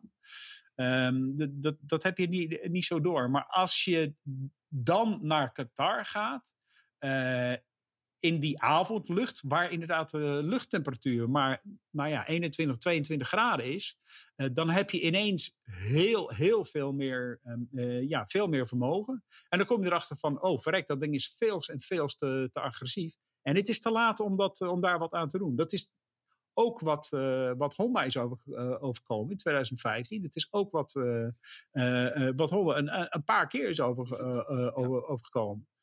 Dus ja, het, dat, dat is echt, zo'n, dat is echt uh, een consequentie van uh, ook van het testprogramma wat, wat eraan vooraf gaat. Ja. Ik, ja, goed. Ik heb nu dat beeld voor me van die mannen die kaal geschoren worden. Ik, ik heb dan het beeld van uh, de uitnodiging voor het bedrijfsfeestje van Yamaha. Breng je tondeuzen mee, zoiets of zo. ik zie dat je nog niet helemaal doen, Frank. Nee. nee, nee, goed. Nee, um, maar Peter, Um, 2018 was slecht. 2019 was al een stuk beter. En jij zei zeer terecht, met dank aan Fabio Quartararo, uh, zeven podiums, zes pole positions, om maar eens iets te noemen. En uh, twee overwinningen voor um, uh, Maverick Vinales, die echt ook gedurende het seizoen, met name in het tweede deel van het seizoen, helemaal opbloeide. Um, misschien qua snelheid nou, het al op kon nemen tegen uh, Marquez. Maar goed, hij verloor telkens te veel in het begin van de wedstrijd. Goed, dat, uh, daar moet hij aan werken, om het maar uh, heel vaderlijk te zeggen. Maar wat gaan we dan in 2020 zien? Want we hebben daar straks gezegd van, ja, als alles goed is, hebben we een kalender van 15 wedstrijden. Um, kunnen we nu verwachten dat Yamaha voor het eerst sinds 2015 weer echt serieus mee gaat doen voor de constructeurstitel en voor de individuele wereldtitel? Ja. Ja, oké. Nou, David dan? Ehm, nee, heb je daar ja, wat aan toe te voegen? Ja, ja, ja, ja, ja, ja, ja. Waarbij eh, een kleine kanttekening, een hele grote kanttekening trouwens, een gigantische kanttekening. Dit is allemaal gebaseerd op wat we geleerd hebben bij de wintertesten. Ja. En we zijn nu al maandenlang niet aan het racen. Maar dat betekent niet dat er geen mensen meer laptops openen, niet meer aan het rekenen zijn, niet meer op testbanken gewerkt wordt, geen simulaties gedraaid worden. Ehm, er wordt nog keihard gewerkt achter de scherm. Er wordt niet veel gereden. Maar er wordt wel doorontwikkeld en doorgewerkt. Dus degene die, er, die een probleem leken te hebben bij deze wintertest, hoeven, of een achterstand, hoeven dat niet meer zo sterk te hebben als we terugkomen. Ik hoop dat deze tussenliggende tijd bij Aprilia heel goed gebruikt wordt om aan de betrouwbaarheid te werken. Want zij waren voor mij de super verrassing van de wintertesten met een complete nieuwe motor. Die zo competitief leek te zijn. Dat is fantastisch. Alleen er ging elke paar minuten bijna of helemaal kapot. Maar dat, dat hebben ze deze tijd voor kunnen gebruiken. Honda heeft veel werk te doen. Want die leken tot de laatste minuten van de laatste trainingsdag in Qatar echt wel een beetje een probleem te hebben. Wat ze dachten, wat wij in ieder geval allemaal moesten gaan denken van hen. Dat ze opgelost hebben door nog heel wild met Kuipen heen en weer te rennen. Ik geloof dat bij Cruslo de vrachtwagen nog opengetrokken werd. En toen kwam er een redelijke, redelijke rondetijd uit. Daar heeft Honda nog nu de tijd voor gehad om aan te werken. Maar Yamaha bevestigde eigenlijk al. We zijn er, we zijn er helemaal klaar voor. We willen morgen beginnen. Ja, en, en met name ook de bandenslijtage is minder geworden. Alleen, eh, ja, Rossi klaagde daar nog wel over. Banden, bandenslijtage was toch een van de dingen waar Yamaha mee kampte de laatste jaren. Ook problemen met uh, hele hoge asfalttemperaturen. Hè? Dus dat zijn allemaal dingetjes waar ze aan moeten werken. David, als het gaat om de personele invulling. We, uh, we maakten daar net al een beetje, althans, ik maakte flauwe grappen over Tsuji. die we dus niet meer terug hebben gezien in 2019. Want Takahiro Sumi kwam. En dat is eigenlijk misschien kun jij daar wat over zeggen, David. Toch een volledig andere persoon, hè? zoals hij overkomt ook. En ja. ja zoals hij werkt binnen het team. Hè? Ja, precies. En het is, uh, het is ook zo dat ze weer mensen van buitenaf hebben, uh, um, uh, ja, hebben weten te strikken, zeg maar. Er zijn weer buiten van de, de van buiten het programma naar binnen uh, uh, gebracht. Van andere delen van Yamaha. De meest opvallende vind ik zelf Takahiro's, um, sorry, Kazuhisa Takano. die was ook chassisontwerper in de tijd, ja, 2008, 2009. Dus de hoogtijdagen van Yamaha. is toen weggegaan en is, heeft de, de driewielers van Yamaha ontworpen. Dus eerst de Tricity en wat, wat we nu inderdaad de Niken noemen. Um, die driewielige motorfiets. Um, uh, die is weer expres teruggehaald, omdat ze inderdaad dat nodig hadden. Hij loopt hier. Ik heb hem voor het eerst in Brno uh, rond zien lopen. Um, en ja, die, die, houdt zich daar ook heel erg mee bezig. Dus er zijn wel personeel en grote, dat heeft een hele grote impact. Daarom denk ik ook dat we uh, uh, gezien hebben dat, er, dat Yamaha komt met een volledig nieuw blok die niet in het oude chassis uh, past. we hebben inderdaad ook, nou ja, dus inderdaad een nieuw chassis gezien. Een nieuwe luchtinlaat, dus meer, meer vermogen. Maar wat ik even over de, de, de, de rijders wil zeggen, over inderdaad wat, wat, het verschil is tussen Vinales en um, Quartararo en Valentino Rossi bijvoorbeeld is dat Rossi nog inderdaad een beetje Lorenzo-stijlachtig is. In de zin van heel veel bochtensnelheid en, uh, en heel soepel en, uh, en, uh, smooth rij, rijden, zeg maar. Terwijl zowel Quartararo als Vinales zijn veel agressiever. Ze, ze bewegen zelf meer op de motor. Uh, ze gebruiken de motor ook op een agressievere manier. En dat is ook de manier om meer uit die achterband de, te halen, denk ik. Om, om er inderdaad toch wel gebruik van te maken. Maar de fiets had meer vermogen. De, de Yamaha-rijders waren allemaal echt super blij daarmee. En ze, hadden echt, ze, hadden, ze waren echt heel erg positief aan het einde van de testperiode. Ja, Peter, een afsluitend ja, nou ja, woord voor jou misschien? Nou, even nog een vraagje aan David. Ik heb het reglement hier niet voor me liggen. Maar jij zegt er is iemand gekomen uit de driewielerafdeling van Yamaha. die zich nu met het MotoGP-project belooft. Maar dat mag toch niet, hè? Twee wielen voor, dacht ik. kan wel een hele nee, nee, nee, nee. Er, sta, er staat heel duidelijk dat er twee wielen. Uh, dat, er uh, de, dat het een wedstrijd is voor, uh, voor motorfietsen. voor twee wielen in lijn. Dus inderdaad, dat mag niet. Maar het is natuurlijk wel heel erg. ook die, de, zeg maar, de techniek daarachter is ook boeiend.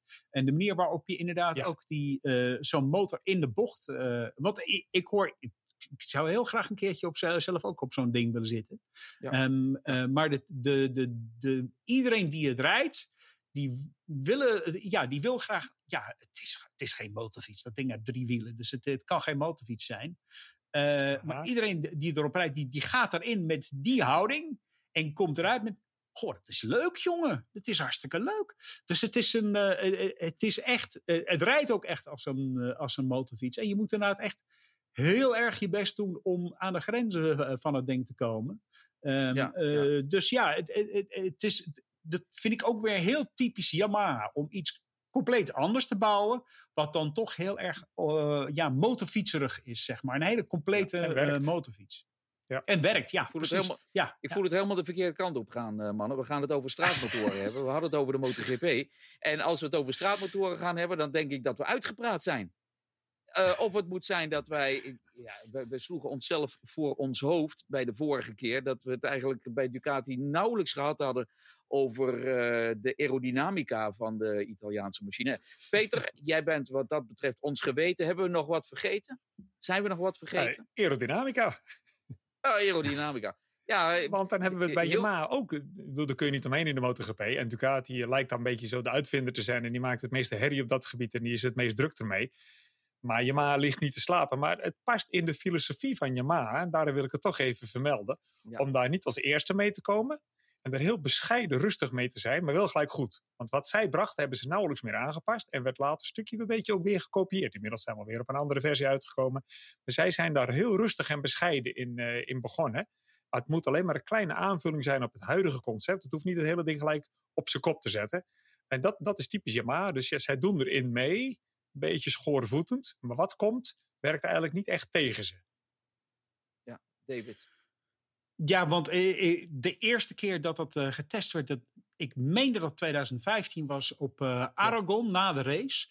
Ik heb toen um, Wilco Zelenberg erover ge, ge, gesproken. En hij legde inderdaad uit van, ja, het was geen grote verandering het was een kleine verbetering, maar niet zozeer in het anti-wheelie, wat wij allemaal dachten.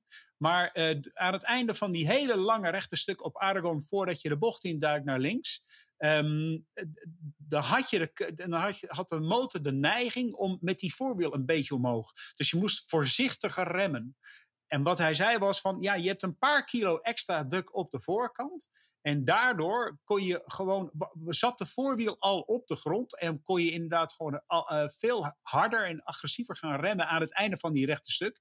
Dan kon je beter insturen. Dus je had gelijk meer grip. Je hoefde niet die paar, nou ja, wat zullen het zijn? Een gewoon milliseconden moeten wachten. Ja, precies, milliseconden, uh, tienden moeten wachten om uh, of ja, net uh, weer wat vloeiender te zijn en voorzichtiger ja. te zijn. Je kon net wat harder, wat agressiever. En dat is inderdaad echt heel tekenend voor, voor je ma. Ze experimenteren wel degelijk met, uh, met aerodynamica, maar inderdaad echt op die ma-manier. Dus inderdaad zoeken naar manieren om dingen een klein beetje te, te, te verbeteren. Uh, de, de, de aerodynamica die ze hebben is inderdaad ook. Ik vind het ook altijd wel bij Ducati was die aerodynamica in het begin ook heel erg ja, agressief eigenlijk. Maar het zag er inderdaad echt uit alsof het... Uh, ja, inderdaad, alsof ze... Uh, ja, ja, echt als een monster. Ja, echt ja, een soort van science fiction film. En bij, inderdaad, bij Yamaha was het, paste het altijd heel mooi, heel, ja, heel vloeiend allemaal. Dus inderdaad, het is, ja, het past helemaal binnen die filosofie, zeg maar. Het is bijna inderdaad esthetisch. Uh, Valentino Rossi heeft inderdaad altijd gezegd van... Uh, voor hem is het heel belangrijk dat de motorfiets ook, ook mooi is om naar te kijken. Uh, dus ja, dat past ook wel bij je. Maar die maar is altijd wel... ja, of het de mooiste motorfiets is, dat weet ik niet. maar het is altijd wel heel... Het is altijd een gracieus en een geheel. Dat, ook, ook in het uiterlijk daarvan. Ja. Ja, Peter. Ja, en over aerodynamica nog één klein dingetje dan. Want uh, juist de fabrikant die er niet zoveel aan lijkt te doen, Yamaha, schiet me nu ineens te binnen. Ik denk niet dat je voor een paar honderd euro een sticker op de kuip van de Yamaha kunt plakken. Maar één sticker die ik er nu al twee jaar op heb zien zitten, die is van een Computational Fluid Dynamics Company. Heel erg lang moeilijk woord, maar dat is eigenlijk een windtunnel in een computer. Dat zijn ja, in plaats van echt naar de windtunnel gaan, wat gewoon hartstikke duur is om te doen, heb je natuurlijk programma's. En zo begint altijd uh, aerodynamica werk, begint op de computer. Daar heb je hele dikke computers voor nodig om dat allemaal door te berekenen. En dat soort computers en de software, dat is de spul van tonnen. Daar is je maar dus wel zo druk mee dat ze zeggen, oké, we zijn er zo druk mee. We doen er ook een sticker van op de kuip als we een beetje korting krijgen, zeg maar. Dus en dan weet je wel dat ze er wel degelijk heel druk mee zijn. Met wat er qua aerodynamica allemaal op een motorfiets gebeurt. Maar typisch Yamaha, ze hangen hem niet gelijk helemaal rondom vol met allerlei vleugels en dingen. Ze zijn er gewoon druk mee. Ja. Maar rustigjes Nou, en zijn behouden er op de mee. Ze, ze zijn er druk mee en ze zullen er druk mee blijven, want dat is MotoGP natuurlijk. Je moet altijd vooruit. Ja, en laten we daar dan eh, het bij houden eh, voor deze podcast over Yamaha. Volgende week eh, dan zijn we er eh, in ieder geval weer. Dan zijn we er weer met een bijzondere podcast met Freddie Spencer. Die vertelt over zijn kampioensjaar 1985. Dat is heel lang geleden, maar dat was een heel bijzonder kampioensjaar. Omdat hij daar wereldkampioen werd in de 250cc en de 500cc. Dat was voor hem nog nooit door iemand gedaan en na hem dus ook niet. En Freddie eh, vertelt daar uitgebreid over. En wat mij betreft heel interessant. Dus dat is voor volgende week. Dit was het voor deze week. We hebben het gehad over Honda, we hebben het gehad over Ducati en nu dus Yamaha. En wie weet wat er verder nog aan bod komt. Peter, eh, zeer bedankt weer voor jouw eh, bijdrage. En natuurlijk David ook. En dan eh, voor jullie kijker en luisteraar, luisteraar heel erg bedankt voor het kijken en luisteren. En tot de volgende keer.